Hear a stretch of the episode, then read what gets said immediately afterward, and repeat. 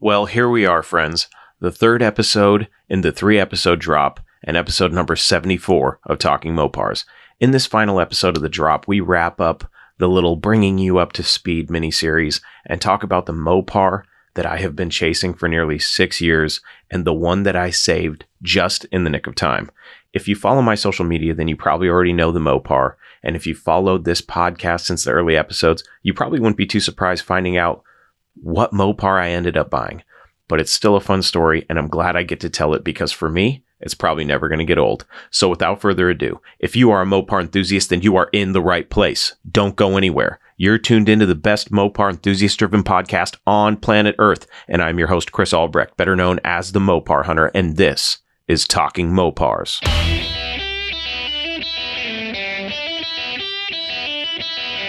You're listening to Talking Mopars with the Mopar Hunter, your direct connection to all things Mopar.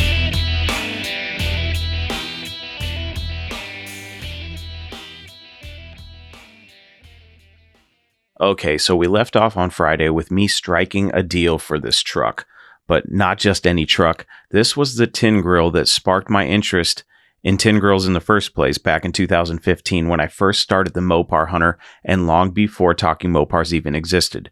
So let's take it back to the beginning of the podcast where I actually talked about the truck during episode 8, which was actually an episode about my old truck, which I called the Lopar, and its story of how I came to own it. So let's check out this clip from episode 8 of me talking about this tin grill that basically sparked and inspired this little obsession I've had with them ever since. And after the clip, we'll pick up where episode 8 left off and then talk our way to present day. So here is the clip from episode 8. I call 1972 to 1980 Dodge trucks tin grills. It's the affectionate name that was coined by my friend Paul for these trucks. And I've always liked them, but I never actually considered buying one for a project until I saw one at a car show that changed my mind entirely. It was the same month that I started the Mopar Hunter Facebook page, and I was at a Good Guys car show in Puyallup, Washington when I saw a tin grill that really inspired me to get one for myself. I was going, so these shows are so big that what I do typically, unless something catches my eye, I just focus on the Mopars and I go Mopar to Mopar taking pictures, um, sometimes talking to owners. So I was going Mopar to Mopar, checking out the cars and taking pictures when I saw a green and white tin grill that had the coolest concept I had ever seen on an old Dodge truck. What the owner did was he made it a tribute to Mr. Norm's Grand Spalding Dodge. And what I mean by that is he lettered this truck up to look like an old shop truck with weathered looking door logos and other patinaed you know, weathered look lettering on the tailgate, fenders, and bed. Uh, another cool little detail was that he had the little Grand Spalding style cartoon ram on the front of the fenders. So if you didn't know any better when you saw this truck, you would think it was a legitimate truck from Grand Spalding Dodge. So it looked like if Mr. Norm had a shop truck or a parts truck, this is what he would drive, or this is what the parts runner would drive. So for me, being a big fan of Mr. Norm and his work, I was absolutely blown away by this truck. It was so cool. I was just drooling over it, taking pictures and just thinking to myself, wow, what an awesome idea. And it was executed so well. The patina on the lettering and just the truck as a whole was done very well. And it remains one of my favorite trucks to this very day.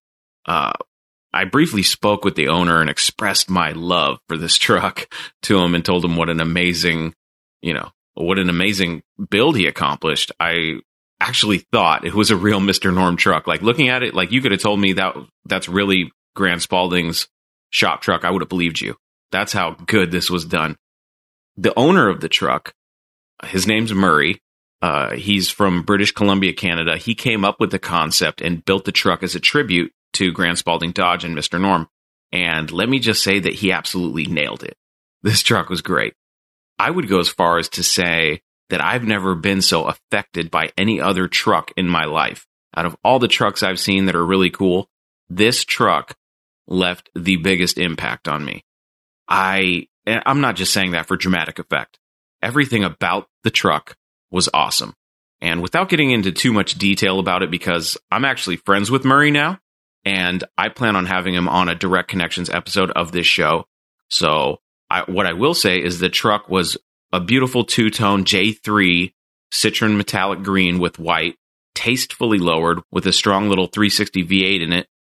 It had 20 inch Foose wheels and had some really cool other touches like a custom front lip spoiler that was tucked nicely under the front bumper, which was actually custom. The front bumper was actually customized to house two round amber marker lights, which I thought was a really cool detail because it's, you know, details like that a lot of people would overlook. But if you really know these trucks, you go, oh, that that's pretty cool. I've never seen that done before. So that was pretty cool.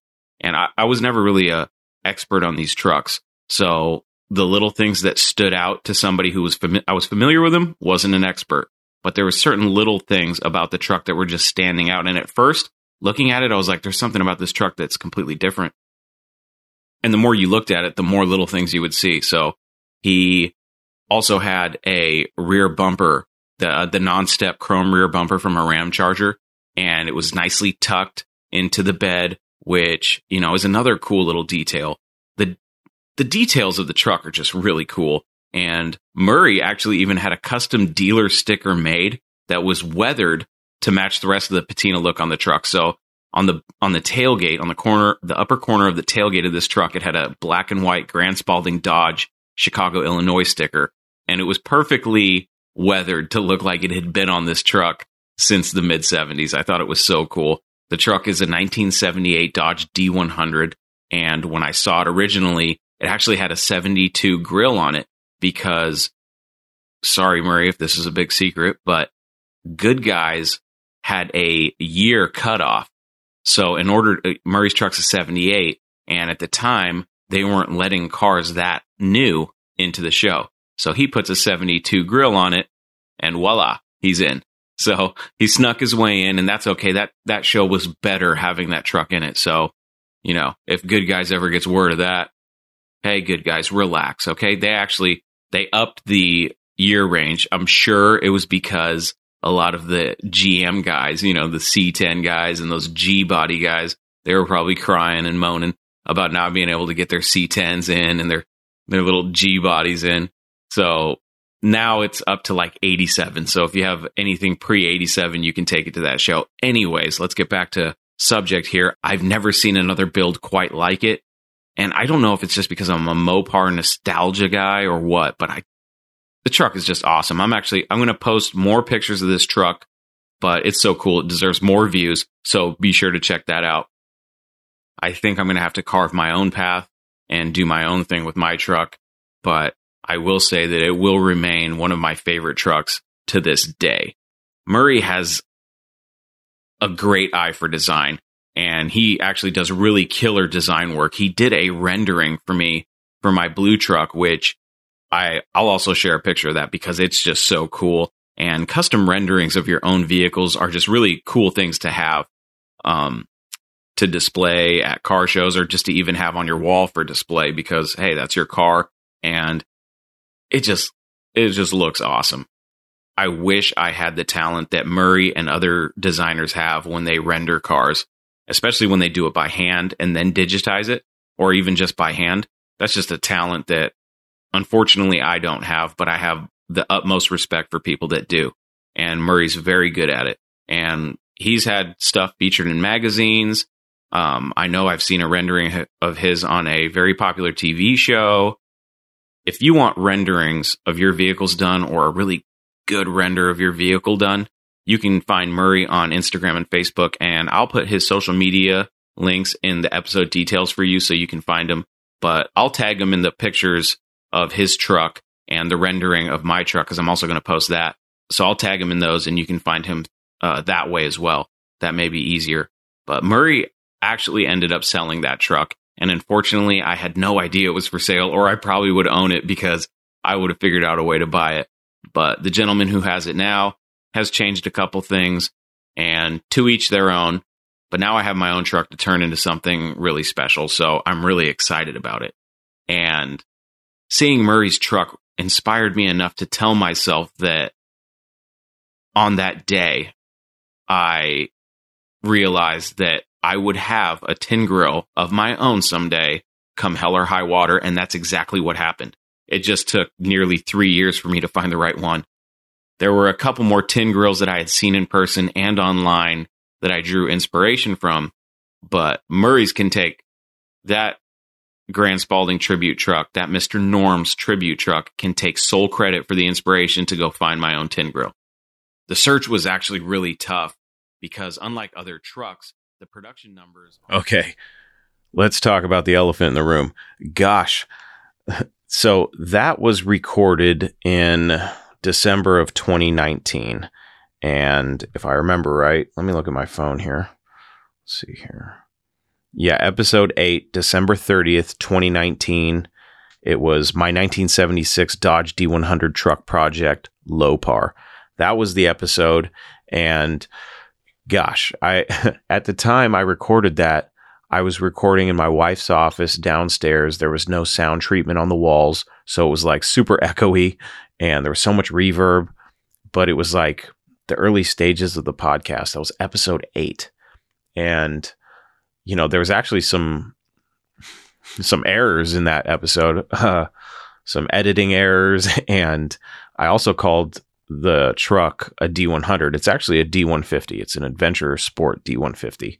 Um, but uh, I recall trying to buy it from Murray. I could be wrong, but, but regardless, I did absolutely try to buy it the second time um, that I was talking about when Murray sold it to another guy who put the truck on white walls, uh, cut the nice exhaust that Murray had built off, and um, you know, Murray got the truck with like 60 something thousand original miles. He's, he says that it's probably original. Um, the truck has like 78,000 now. And just based on the overall condition of the truck, I would say that it's original. And I have not, I haven't checked to see if it's matching numbers yet because I don't want to be disappointed, but it's something I have to do.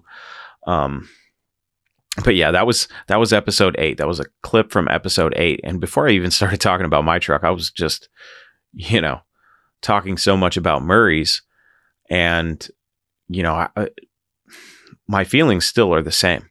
That truck is so amazing. You know, the Grand Spalding Dodge tribute truck for Mr. Norm. And you know, it's it's really a special truck to me because it had such an impact on me.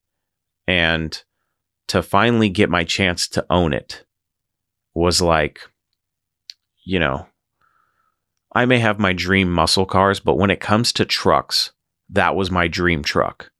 And now I have found it because the guy that Murray sold it to sold it. You know, we managed to track down the guy who bought it and he was willing to sell it to me. So we struck a deal. And did I overpay for the truck?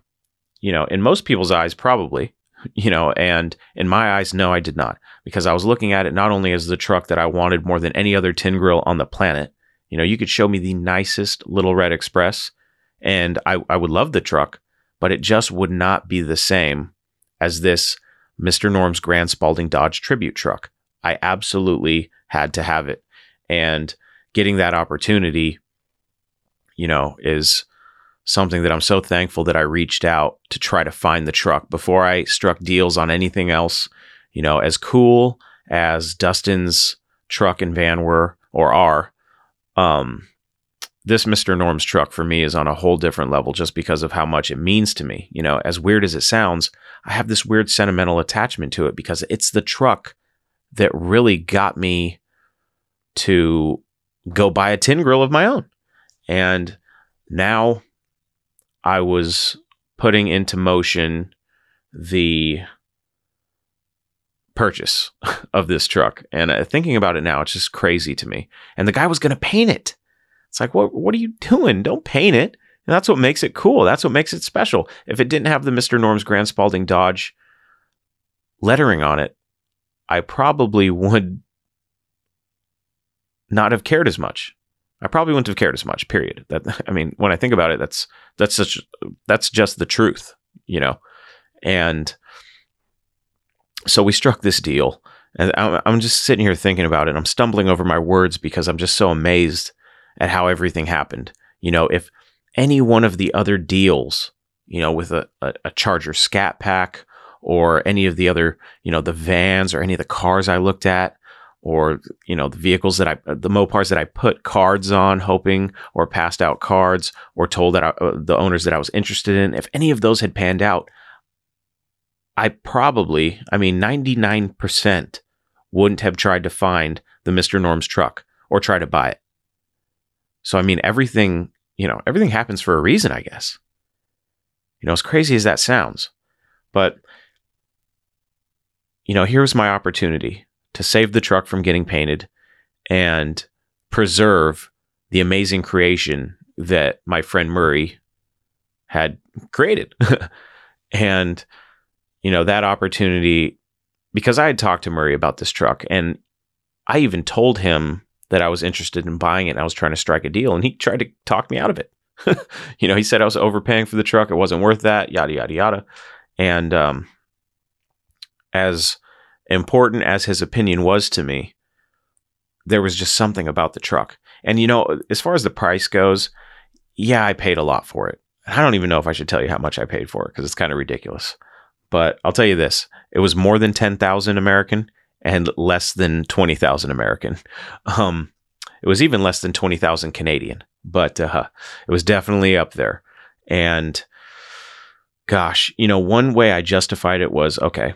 I want the truck for one, but two, it's such an attention grabbing truck and it's very well known in the tin grill community and i plan to make it well known in the mopar community. And i don't know how many people you know really know about the truck. So i'm going to use the truck to my advantage. It's working for me now. You know it's going to be the flagship vehicle of the mopar hunter and talking mopars you know, because I am, a, if, if you listen to the podcast, you understand that I am a huge fan of the high performance heritage of Mopar. And Mr. Norm and Grand Spalding Dodge are like, you know, on the Mount Rushmore of Mopar history, of high performance Mopar heritage and history. So to have this truck is definitely a dream come true. And I'm, I may be the truck's biggest fan. you know what I mean? I just, gosh, I when I think back to that day that I saw it for the first time, and now when I open the door to my garage and I see it in there, it's like I've come full circle. So, and I know that a lot of you out there are like, it's a truck with some lettering on it. I don't know. It just had an impact on me. And now it's mine. I own it now. But it wasn't without great effort and stress. Let me tell you a little bit about this you know, because I had to import it from Canada into the United States. So as I'm talking to Steve, the owner at the time, the previous owner, we're talking and you know, we're working out this deal. And then he goes, Well, how are you going to get the truck across the border? You know, the border's closed. And I thought, Oh, shh. You know, I was like, Oh, no, I didn't even think about that. COVID. I was so mad. But, um, so I was like, let me get back to you on that. let me figure this out. So I was also text messaging my wife. Now, you have to understand my wife. I love her to death. And she is so supportive of everything I do when it comes to Mopars, with the exception of buying really expensive Mopars because we just don't have those kind of funds. But finally, I have some cash and I could make this happen. You know, the price the guy told me you know, in my head, I'm already going to make it happen. I was just hoping that my wife was on board. So I told her what was going on. I said, You'll never believe this, you know, and I'm just, I'm paraphrasing here. I said, You're never going to believe what I found. And she's like, What? You know, because I'm always finding something. So she's never surprised. But I send her a picture of the truck in its current state. And she was really excited. And she's like, basically, let's make this happen. Let's do it. What do we have to do? And I was just over the moon. like, wow, she's on board for this. I told her how much it was. I, you know, everything, it just all fell into place. And with her support, you know, it really, you know, helped me go, okay, this is it. You know, this is my shot. This is my dream Mopar right now. You know, as crazy as this sounds, and this is the absolute truth, there was, um, and I've talked about it before, the 1969 Dodge Charger Daytona that's local to me that was sitting in a yard for God knows how many years, or sitting in a driveway for God knows how many years, uh, covered with a tarp. If you put this truck next to that for the same amount of money, I would have bought the truck. And I'm not just saying that. I would have just because it just means something to me. Um, I would have went back for the wing car, but anyways. So I have my wife's full support, and you know I'm getting really excited, but I'm also really stressed out because I'm like, yeah, how am I going to get across the border? And it dawns on me, I actually have a business. You know, Zero to sixty Media LLC is my business.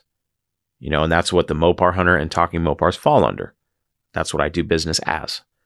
So I'm thinking to myself, what does it take to get across the border? I know that travel's out, you know, sightseeing and tourism is out, but businesses that are essential should be able to get in. So I started coming up with a plan to get into Canada based on the purchase of a promotional vehicle for my podcast or my business. And I actually called the border basically and um, whoever I could get a hold of that could help me out with my situation. And to sum up what they said, basically, I got transferred multiple times. And then finally, when I told them what my plan was and what I was getting this vehicle for, etc., they basically told me, and I don't know how true this is. I don't even know if they really understood what I was doing. But they told me that it really just depends on what agent you get at the border. I have to go up there and explain to them what my essential business is in Canada. And they could very well just turn me around. I'd go up there with the trailer and they could say, ah, no, that's not essential, buddy. Get out of here. you know what I mean? So I try to think about this because I'm like, gosh, this could be, you know, a disaster. You know, and now I have my heart set on this thing. you know what I mean? This truck that I've wanted for so long is in my crosshairs. You know, I'm up I'm about to bag it. you know what I mean? So I realize that okay, if I can't get in, I need somebody to be able to get into Canada and bring it to America after I've purchased it, you know, with all the proper paperwork, which I really didn't even know what I was getting into. um, and then it dawned on me, well, I could just have it towed. I could find a transport company, a tow company, to tow the car from Steve's across the border because it would have to be a transport company that operates both in Canada and the United States. So my plan was to find a tow company that would do that. Now, a lot of the companies I called, they didn't operate in both countries, but there were a couple that did. And I asked them about the situation and how I could make this happen. And they told me I needed a broker. And I had no idea. You know, I've never imported a car before. I'm an idiot when it comes to that. So they explained to me what a broker does, yada, yada, yada. And so now I'm going, okay, transport company is is is locked in you know, I, I went through a couple of them, but I found one that sounded good and had a decent price. It was less than a thousand dollars to get the truck and bring it across the border. Um, which you know, I say less than a thousand dollars, like it's no big deal. That's a lot of money for the short trip that it was going to take from Chilliwack, BC, into Sumas, Washington, at the border. And then I needed to find storage because I didn't know, you know, I can't just have the uh, expect the tow company to wait for me to get there. you know, so I needed to find storage at the border. So I found a company in the United States in Sumas that it was a tow company, another tow company that could hold the truck for me for basically 10 bucks. and I was like, what? 10 bucks? That's nothing. So I was like, okay, yeah, I'll pay you 10 bucks. So the plan at that point was tow company in Canada picks up the truck and the associated paperwork, you know, the bill of sale, etc and brings it to America where it ends up at another storage or at another tow yard storage. And then I go get the truck. And then I have to figure out title and registration. But I had already called. Yeah, I made like 10 phone calls that morning. um, but I had called the licensing office that I know of, and they told me it's pretty easy as long as I have a bill of sale and it's legit, then I should have no problems. You know, I'll still have to pay the taxes and whatnot on it but I should have no problem um, getting it titled licensed. and registered. So that was good.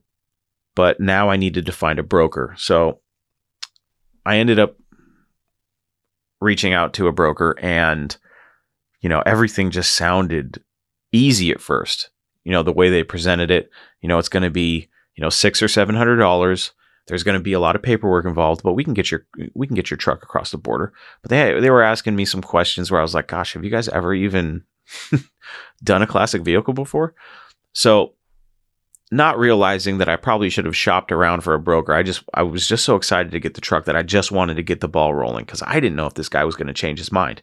So especially since I hadn't given him any money yet, and that was another thing. Even if I could cross the border, if I went across the border with the amount of money I was paying for this truck, I would have to declare it at the border. You can't just cross the border with a bunch of cash. you know what I mean? So there was that issue. Um, and it was basically, you know, the only other option was to wire him the money. This guy I've never met, wire him this crazy amount of money and hope that he's legit. You know what I mean? Because, I mean, he ended up being a good guy, but, you know, when you're buying a car in a different country, you don't know. So I was taking a risk here to have this truck that I've wanted for nearly six years. Uh, over half of a decade, I've been after this truck and now I have my opportunity, and it seems like there's a lot of roadblocks. But I'm talking to this broker. We get the ball rolling, and I decided, okay, I'm going to wire him the money. I'm going to get this broker involved. I already have the transport company. Once I get all the paperwork sorted with the broker, they're going to be like the the the organizer. But I have to get the other, you know, I have to get the transport and the storage lined up and then the broker handles basically the border crossing. So I open an account and they start sending me these documents to sign and fill out. And I wasn't sure what to expect. And I start getting all these documents from the EPA, the Environmental Protection Agency. I get customs paperwork. I get Homeland Security paperwork. And I'm just like, and the, the questions that they're asking, I'm like, it's just a truck. Why am I answering all these crazy questions? And I am stressing out because there's so much paperwork involved. And I'm like, I can't believe this is this difficult because I know people are importing cars all the time, you know, and exporting cars all the time. It cannot be this hard, right? But I'm like, I want the truck so bad, I'll do whatever it takes. So I'm sitting here filling out all this paperwork and they're like, fill it out as best you can. And I'm like, I'm filling out. and on this paperwork, I'm filling out like two or three boxes, and the rest is like, I don't know what I'm supposed to put in this, you know? So I'm just stressing out. You know, there's a mountain of paperwork in front of me. And, you know, towards the end, we're in the 11th hour of getting this all figured out. And my agent at this broker tells me that I need to find a way to prove that this truck was manufactured in the United States. And I'm like, it's a 78 Dodge. Of course. you know, so I was like, it was assembled at the Warren, Michigan assembly plant. you know what I mean? And I'm thinking to myself, don't you know anything about Mopars? You know, this is a Mopar guy. you know, that uh, me, I'm the Mopar guy, and I'm like, yeah, it it'll tell you what what plant it was built at. you know what I mean? What city and everything, just by the the letter in the VIN. You know, and he had all that. I sent him the VIN and all that stuff and because I had to have Steve take a bunch of pictures of the truck so that I could show them the engine and that it wasn't like a a newer engine in an older truck because it like say say this truck had a modern Hemi in it. It would have to meet all the requirements as far as the EPA and stuff of the year of the engine. So if it was like say a 2015 Hemi, it would have to meet all the emissions regulations and stuff like that for 2015. So I had to prove that it was the basically, we'll just say the original engine. I had to send him multiple pictures of the VIN, and he didn't know how to decode it, which I guess I shouldn't have expected him to. But you're telling me to prove that it was made in the United States. Look, it says, it says made in USA. you know, what else do you want from me? So I gave him, being the Mopar guy, I ran it through a VIN decoder and was able to prove that this letter indicated that it was built and manufactured in Warren, Michigan. And he was happy with that paperwork, but I just still was, I was just, I was tripping. Let me be honest. Because then he tells me, you know, if any of the paperwork is wrong or something isn't correct or, you know, uh, various different possibilities could potentially get me denied entry or get the truck denied entry into the United States. And if that happened, I would still be stuck paying the duty tax. So red flags are just popping up all over the place. And I'm like, this is this is not right. We're in the 11th hour now. And I'm like, hold on. So there's a chance I could pay you all this money, organize all this stuff. The truck gets to the border and they say, A, we don't like your paperwork. B, you know, you can't prove anything about this truck. C, oh, it's been lightly modified, so we can't let it into the country. You know, there's so many different variables, and I'm just tripping. So, 11th hour, I, I am just stressed beyond all recognition because I still have not bought this truck yet. I still haven't paid the guy, and he's already filled out the bill of sale and everything. So now I'm, now I'm like, okay, this is happening, but is it really happening? You know what I mean? So 11th hour, I start looking for a new broker. And I'm like, why the hell didn't I just go find a registered importer of vehicles? Someone that specializes in vehicles. I don't know what I was thinking. So, and part of it was just, you know, somebody suggested the first broker. And, you know, upon my first impression, it seemed like they knew what they were doing, but I guess I was wrong. you know, these are the same people that'll import animals and food and, you know, carpet, you know, whatever.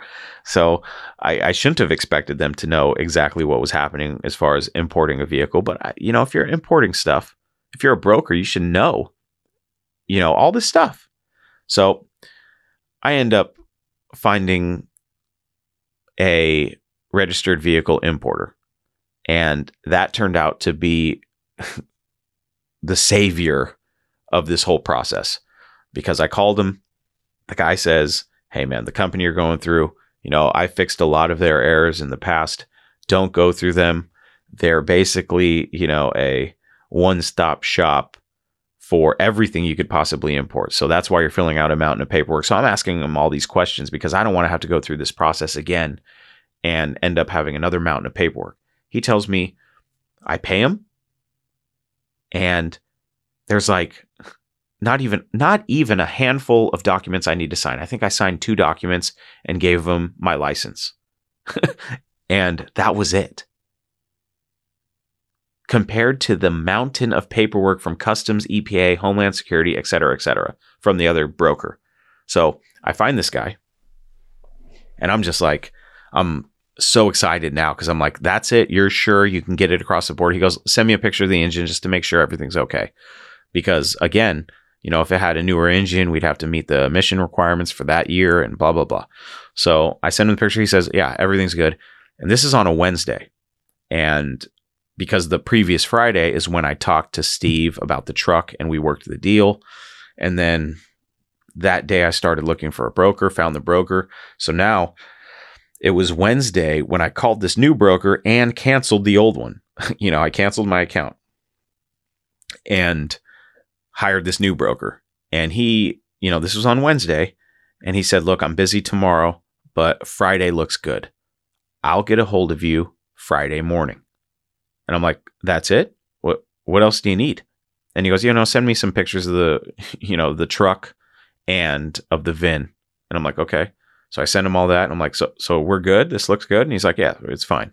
You know, he's like, he's been around the block a few times. He imports thousands of vehicles. So, and I'm just paranoid at this point because I told him, you know, this other company told me that there was a chance I could get denied. And he's like, hey, I've got it under control, basically, is what he said to me. So, new broker found, hired, old broker fired. That was set up on Wednesday. And I actually was able to. Okay, so let me back up a little bit. On Friday, he said he'd call me Friday morning, right? And it, I'm watching the clock, of course, all morning. I don't want to be the guy to call him at 7 a.m. Have you got the truck yet? You know what I mean? So I'm like, he said the morning, so I'm gonna, I'm, I'm at work, so I'm just doing my job, and I can't stop thinking about it. And I'm like, I'm watching the clock like a hawk. And I'm like, okay, it's 10 o'clock. Still haven't heard from him. you know, 1030. Okay, still haven't heard from him. 1130. I'm like, okay, still haven't heard from him. you know, and then I'm like, 1145. Hey man, what's going on here? You know, I'm, I'm thinking, God, I should reach out. And then I'm like, no, he said he would call. 1159. I'm looking at that phone and I'm like, listen, you son of a, you better, you know, I'm starting to get worried. I'm like, what's happening here? And so I reach out to Steve and I'm like, have you heard from the transport company at all? He doesn't answer. So I call the broker that I hired. He doesn't answer either. So I'm like, oh my God, what is going on? And eventually I texted him. And then he sends me a message like, God, it had to have been another 45 minutes later.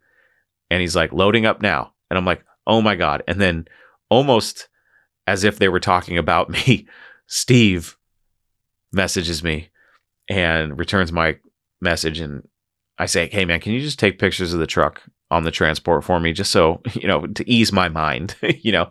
And he sure did. He sent me pictures of the truck getting loaded up. And, uh, you know, I I looked at the pictures and I, I'd seen pictures obviously since the Friday when I struck the deal in the first place, and the truck had the white walls on it, and if my opinion, white walls were not for that truck. You know, when I saw it the first time, Murray had 20 inch Foose wheels on it, and even that's really not my style. You know, when I saw this truck, I in my head, I was like, this thing would be bitching on Cragars. you know, that's that's what I wanted to put on it. So it's funny because in the beginning of the week when I had already because on Tuesday I wired the money. I wired the thousands of dollars to Steve and they hit his account, which that was a whole nother ordeal because I've never wired money internationally. And the bank told me, you know, it could be a couple days, it could be a couple weeks, it could be longer. And I'm like, what? so the further I get into this process, the further the truck looks. I'm like, it looks further away from me now than ever. But on that Tuesday, I ordered Cragars for it. And on that same Tuesday, I got a message from the company saying, "Hey, sorry, um, the shipping date's not right. It's gonna these wheels are back ordered because I wanted direct drilled, fifteen by tens and fifteen by eights, and five on four and a half in Cragars." And so I'm like, okay, well, cancel my order then and refund me the money. And they're like, yeah, it takes a couple days to process. And I'm like, son of a, you know? So I'm like, okay, whatever. Because I have the extra money. So I'm like, I ordered them from a different company and I got another message. Hey, sorry, back ordered.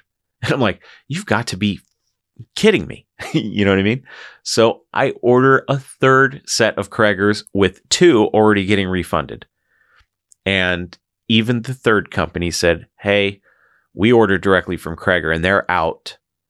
You know, you're not going to get your shipment until probably May. And I'm like, May? I was like, this thing has white walls on it. We need to get these off now. you know what I mean? So I ended up jumping on eBay, seeing if anybody had some Cragars. I looked at local listings, see if anybody had some Cragars, and it was all Unilug BS. And I don't want Unilugs, I want direct drilled. So I was on eBay, and I my second choice for wheels, because when Murray had the truck. It had 20 inch Foose wheels, but the centers were like gray. And I thought that the color was good, a good combination with the white and green. And because the truck is uh, white and green two tone, so it's got the the white middle and then the green top and green bottom. And uh, it's a beautiful green. It's um, actually my new favorite green. I know that sounds cliche because I was such an F8 guy, but F8 is now a second place green because after looking at RJ3, which is the paint code for this thing, it's J3 Citron Metallic or Citron Citron Green Metallic, and it is an amazing color, especially in the sun. It looks awesome. It's kind of a light green, and it just looks awesome. But um,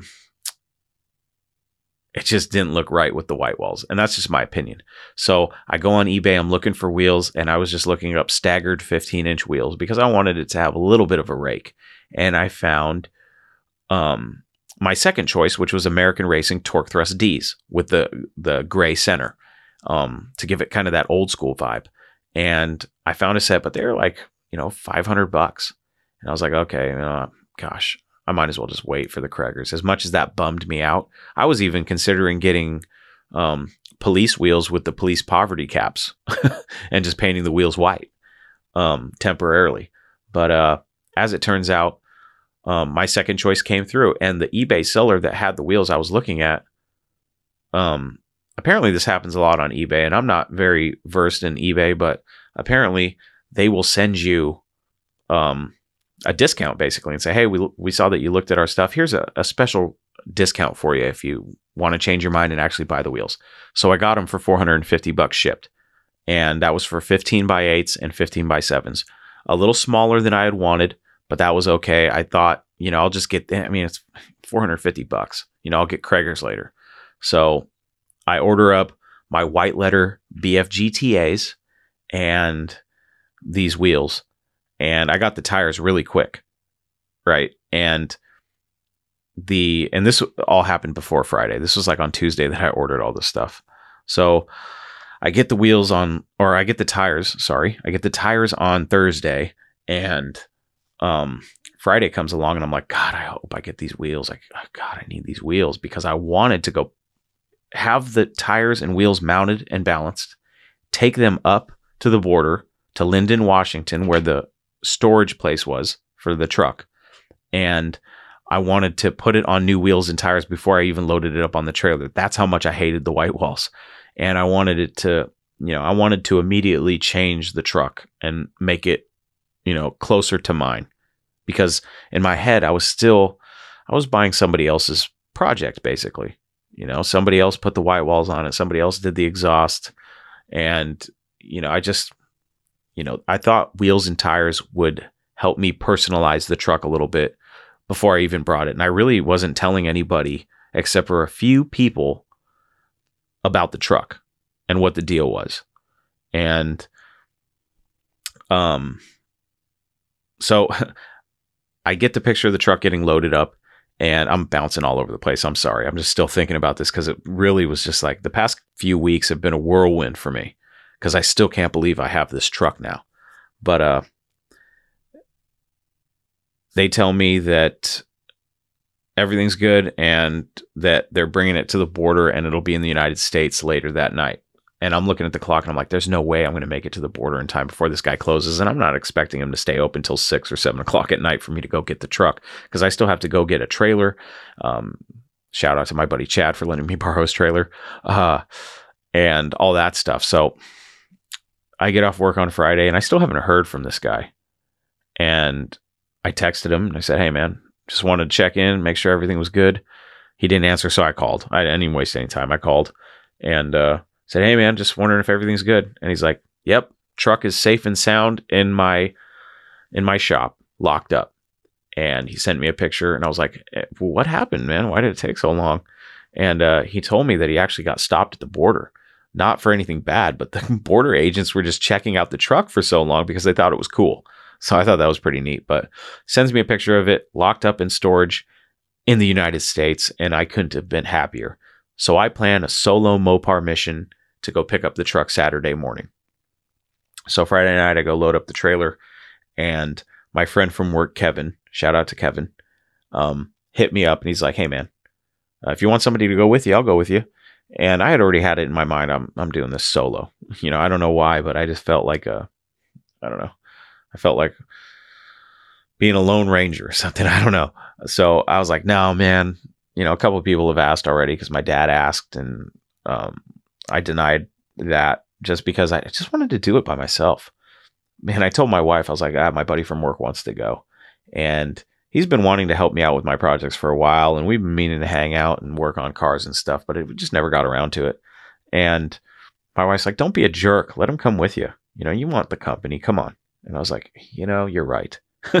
so I had him come with me, and it turned out to be great. I couldn't I couldn't be happier that I said yes and had Kevin come along because he took some great pictures. He took video of me getting in the truck and starting it for the first time. He took video of me driving it for the first time. And, you know, we had a great time. It was really fun because he's worked in that area before and he was telling me about all these cars and stuff in barns and, in that area. And I didn't realize it was a hotbed for old cars. And even so, Dodge RVs up in Lynden, Washington are all over the place. You know, vintage Dodge RVs. Um, it was the most I'd ever seen just sitting in fields and stuff. It was crazy. But uh, he came with me. We loaded it up. And not even five minutes on the road, people are giving me thumbs up, waving and you know just jocking the truck taking pictures and video i'm like geez what did i buy you know what i mean and steve had told me you know hey if you drive this truck you know you're going to be the man because everybody stops me to talk about this truck and i believe him now because after having it for a few weeks or a couple weeks man people love this truck and of course i love it so i understand but it's just it's so crazy to see so many people just looking at the truck and smile. Like it brings a smile to people's faces, unless they're haters. But I haven't seen any of those yet. but uh, so February twentieth, I picked up the Mister Norm's Grand Spalding Dodge shop truck tribute, and I don't know if you guys can hear that train in the background. That's the train. I live by train tracks. Um, but uh, I got my money back on the Cragars and finally on Sunday, you know, I picked up the truck on Saturday, got it home, and on Sunday, my wheels showed up. So I had them mounted and balanced, and I was going to have them installed. So I threw them in the back of the truck and I went to the only tire store open on a Sunday. And I get there and they say, Oh, it's going to be a long time. You know, we want to take our time with your truck because it's old and we don't really get too much old stuff. So I'm like, okay, so what do you want to do? And they're like, oh, just leave the wheels and tires. That way we can take our time and get everything done correctly and without damaging anything. And you can come back later with the truck. So I was like, all right, cool. But on the way to the tire store, you know, I'm getting kind of crazy in this truck because it's my first time actually driving it on the road. You know, with it being mine, driving it on public streets. And you know, I was I was having a good time. You know, was, you know, getting on it and stuff and have, having fun.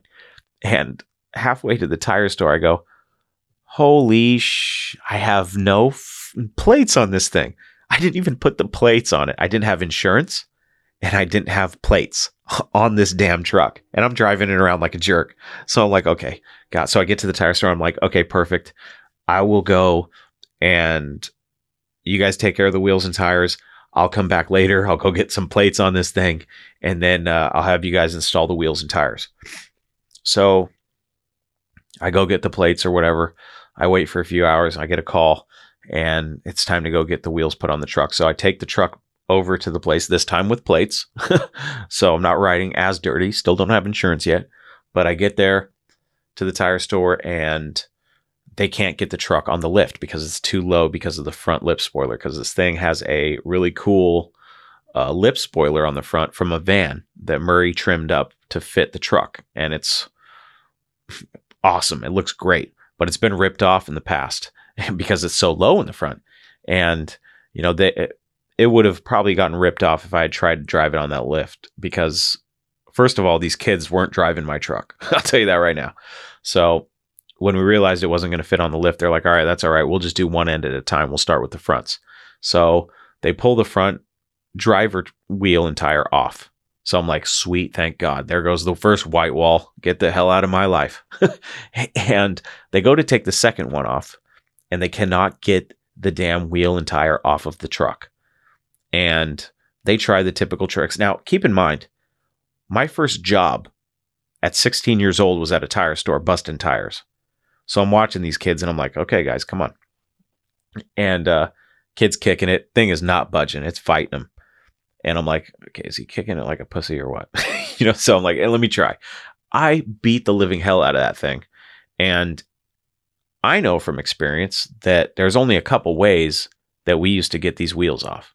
And one of them was just beating it from the backside. You know, you try kicking it, sometimes it comes off. If not, you can beat it from the other side, and usually it'll break loose. Um, the other way is to put the lug nuts back on, back them off a thread or two, and then drive the car gingerly around the parking lot and then roll in, and hopefully that will break the hub. Not like break literally, but like break the wheel off the hub so you can pull it off. And uh, they didn't want to do that because they were afraid of the liability if they broke the studs. And I was like, look, you guys aren't going to be driving it. I'm going to be driving it. and I'm giving you permission to do this. And I almost said, just let me take the truck. Give me the, let me take the truck around the parking lot with the lug nuts loose and then I'll pull it in. That way you guys aren't liable. You know, let me do it myself. And they wouldn't let me do it. So in my head, I'm like, can we just get some wood on the ground so that I can roll up onto the wood and then get this thing on the lift? And then when we lift it up, we can beat it from the backside. They weren't having it. Their manager even said, no, we're not doing that. so I'm like, you've got to be kidding me. So the only thing in my head I could think of that would even possibly work would be torching the hub and hopefully getting heat in there to separate the wheel and tire. So, or to separate the wheel from the hub. So, after a disappointing tire store misadventure, I went home and I started putting the wheels and tires on. I actually did a live episode of actually I just did a live stream video on the Mopar Hunter page so you can actually go while I'm putting the wheels and tires on. I actually forgot about the 2-inch spacers in the back and one of the listeners or one of the guys watching my live stream was like, "Hey, take the spacers off cuz when I put the wheel on I was like, "Oh my god, there's like no space. And I was like, it's a 15 by 8. What's going on here? And he's like, hey, take the spacer off. And I, stupid me, I completely forgot there was a spacer. I was looking right at it. you know, stupid me. So take the spacers off. Everything's fine. I get the two rear tires and wheels on, and I get the driver side on. And now I'm like, okay, passenger side. So I get over there and I'm like, let me just. And uh, keep in mind, we soaked the thing in PB Blast. And when I got home, I soaked it again. Hopefully, you know, the time it would take between getting back from the tire store and all that, yada, yada, yada, hopefully it would break loose. And I actually also, before I even pulled it into the other side of my garage where I had more space to do the wheel swap, I actually did loosen. I backed off a couple threads on the lug nuts and gingerly drove around my neighborhood, pulled it in, and still, once I started working on that passenger side, it was still not breaking loose. And I was like, you've got to be kidding me. I was beating the hell out of it. and uh, I was like, God, if I had a torch, if I had a torch. And then it dawned on me that when I was doing the wiring job on my truck, on my old truck, I had a crack torch, you know, one of those friggin' butane torches that you can get from like a convenience store that crackheads use. I had one of those because I was using it to shrink um, the shrink tubing on the wiring. And I was like, this is a long shot, but uh, I'm going to go ahead and hit that hub with some heat, even though it's just this little crack torch. I'm going to try it. So, and then here's another stupid thing. I fire the thing up and I'm like, whoa, I've got this thing soaked in PB blast. But as it turns out, PB blast is not flammable because I said, you know what, screw it. If it catches fire, it'll just be easier to break loose. So I sit there and I torch it with a stupid little lighter for about three minutes and one good kick and that thing popped loose. So, end of that story is that I got the wheels and tires on on Sunday night in time to drive it to work on Monday morning. And that was a big win for me because I wanted that thing done so bad. And I wanted those those white walls, those hideous white walls off the truck so bad. And to have the Mopar mission complete on Sunday night was awesome. I think I went to bed at like midnight because I finished doing the wheels and tires and whatnot at 11 o'clock, but I didn't actually get in bed till midnight because I was so busy looking at the thing because I just loved it. And it was exactly how I pictured it in my head um, when the Cragars were were off the table. I could envision the American Racing Torque Thrust D's on this thing, and it just it it was perfect. It was exactly what I imagined, and I couldn't have asked for something better. So everything happens for a reason, I guess. You know, I think the truck was just it was its way of saying, "Hey, you know what? Don't be a bitch. Take me home and do the wheel swap yourself." you know what I mean?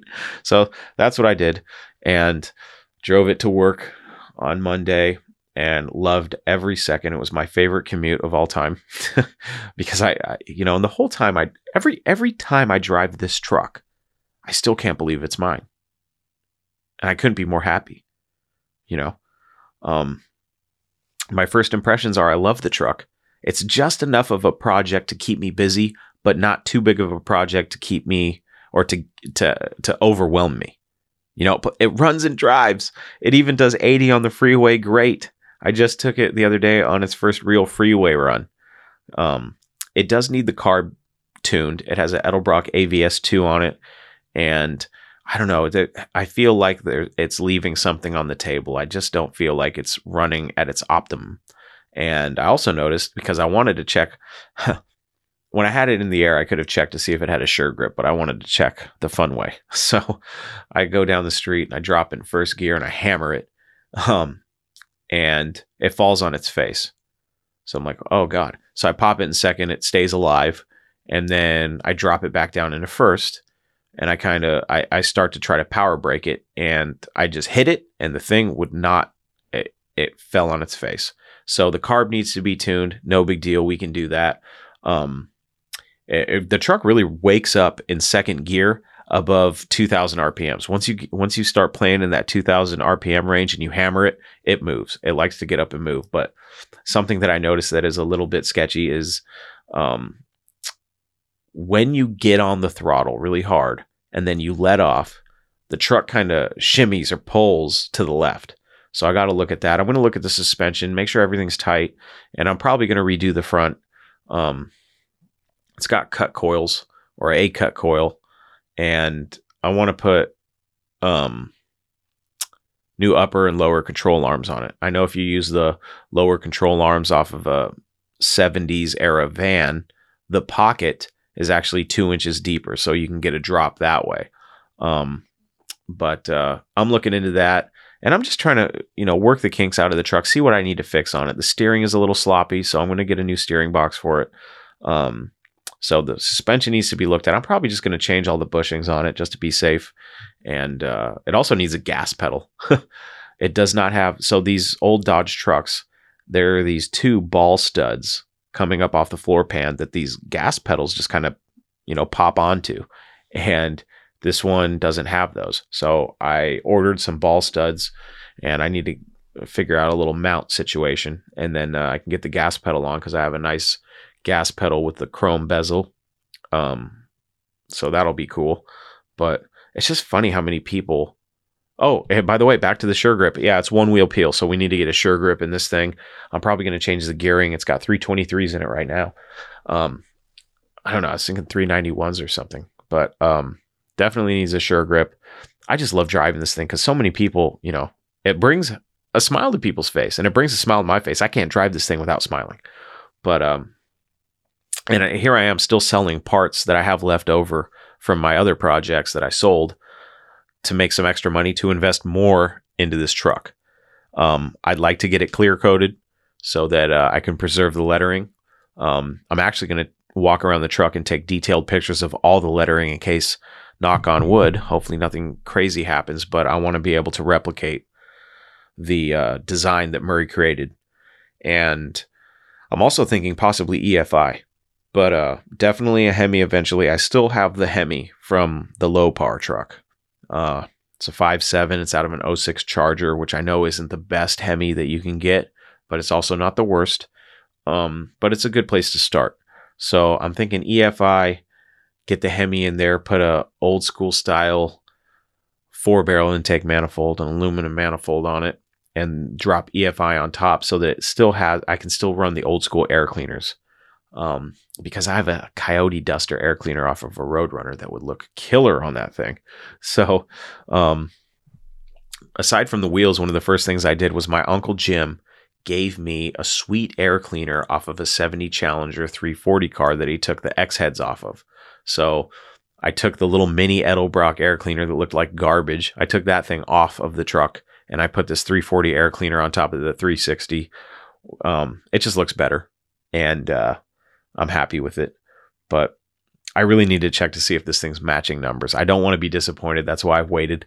But uh, I think it's time to get underneath it, um, or just look at it and uh, see what that block says. See if see if the numbers are correct.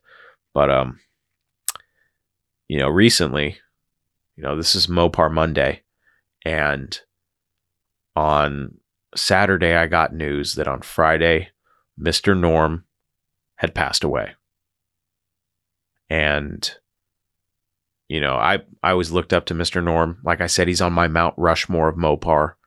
And I have this truck, this tribute truck for Mr. Norms and Grand Spalding Dodge. And I find out on Saturday that he passed away on the Friday. And I was devastated. You know, I just uh I had plans with this truck. I wanted to get to an event that Mr. Norm was at and hopefully get him to check out the truck, maybe take a picture or two with it and sign the truck. I wanted him to sign the truck, the glove box, you know, maybe under the hood. you know, I wanted to get Mr. Norm's seal of approval. And when I found out that he died, I realized that that was not going to happen. And, you know, I've tried to get Mr. Norm on this podcast twice, and both both times he turned me down.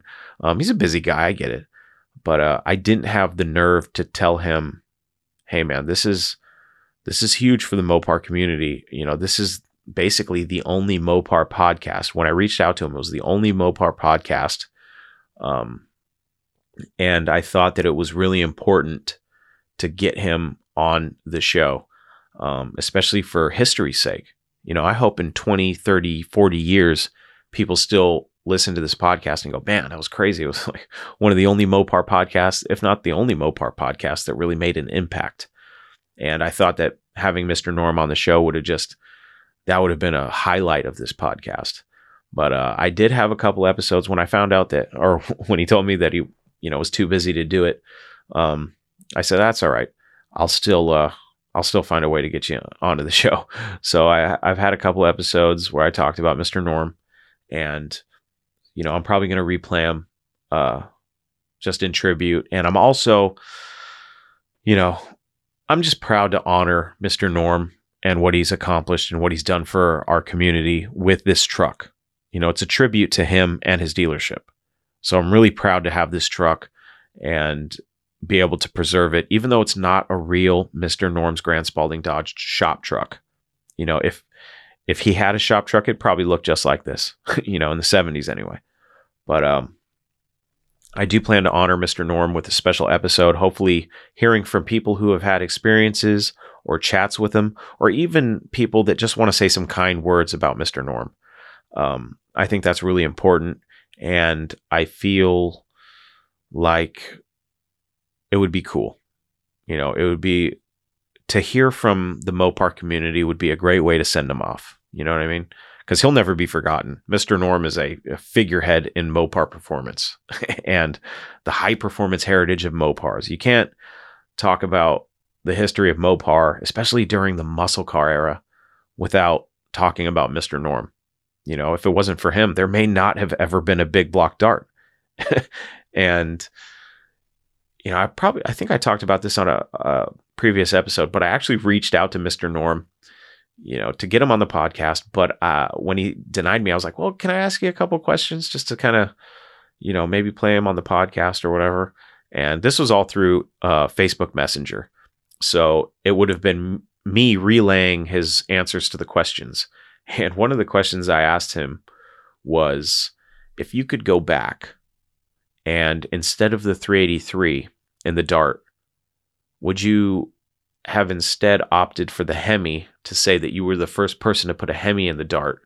And then in 68, when Chrysler did the Superstock Dart, you would have been able to say, hey, I did that first. And he shot me down real quick. he was like, "No, the uh, that's like comparing apples to oranges. The 383 was the perfect engine for that car." And I respected I respected his opinion. And it probably was. You know. So I don't know, I'm still kind of I'm still reeling from it. I can't believe he's gone. And I can't believe you know, I'm such a a big fan of Mopar history that it really just kills me knowing that I'm not going to get my chance to at least thank him for what he's done for the Mopar community. You know, I know that sounds a little uh, cheesy, I guess, but uh, I really wanted to shake the man's hand you know, because I do look up to him and I do appreciate what he's done. And, you know, if there's one person, you know, in the history of Mopar, you know, even Tom Hoover, you know, the godfather of the Hemi, um, you know, Jack Smith with the Roadrunner. Those guys are awesome. I would I would have loved to get a chance to talk to them.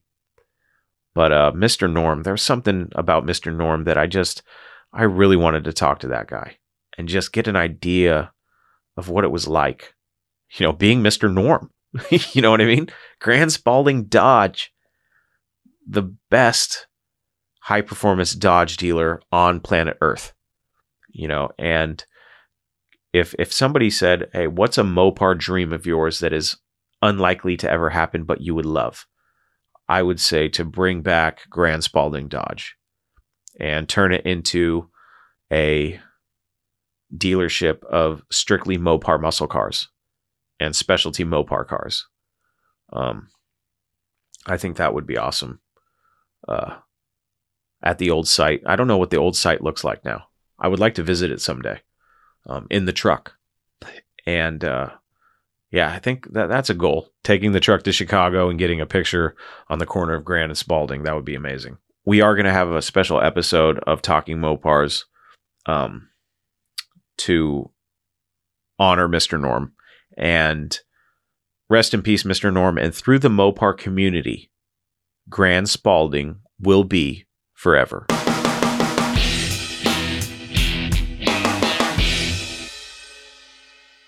I'd like to take a minute to dedicate this episode and all the other Mr. Norm and Grand Spalding episodes to Mr. Norm. Thank you very much, Mr. Norm, for what you did for the Mopar community, and we will never forget you. There you have it, my friends. Another episode of Talking Mopars is in the books. For everything you need to know about the show, please visit talkingmopars.com. Thank you all for joining me on this three episode catch up. Hopefully, now it makes as much sense to you why I got rid of my Mopar projects as it does to me, because it all makes sense to me now. At first, I was wondering what the hell I was thinking, but now looking back and looking in my garage, I understand that everything happened the way it was supposed to. And now I have possession of the Mr. Norm's Grand Spalding Dodge tribute truck. I am so proud of it, and I will continue to help spread the word about Mr. Norm and his amazing impact on the high performance heritage of Mopar. Rest in peace, Mr. Norm. I am your host, Chris Albrecht, and that was Talking Mopars.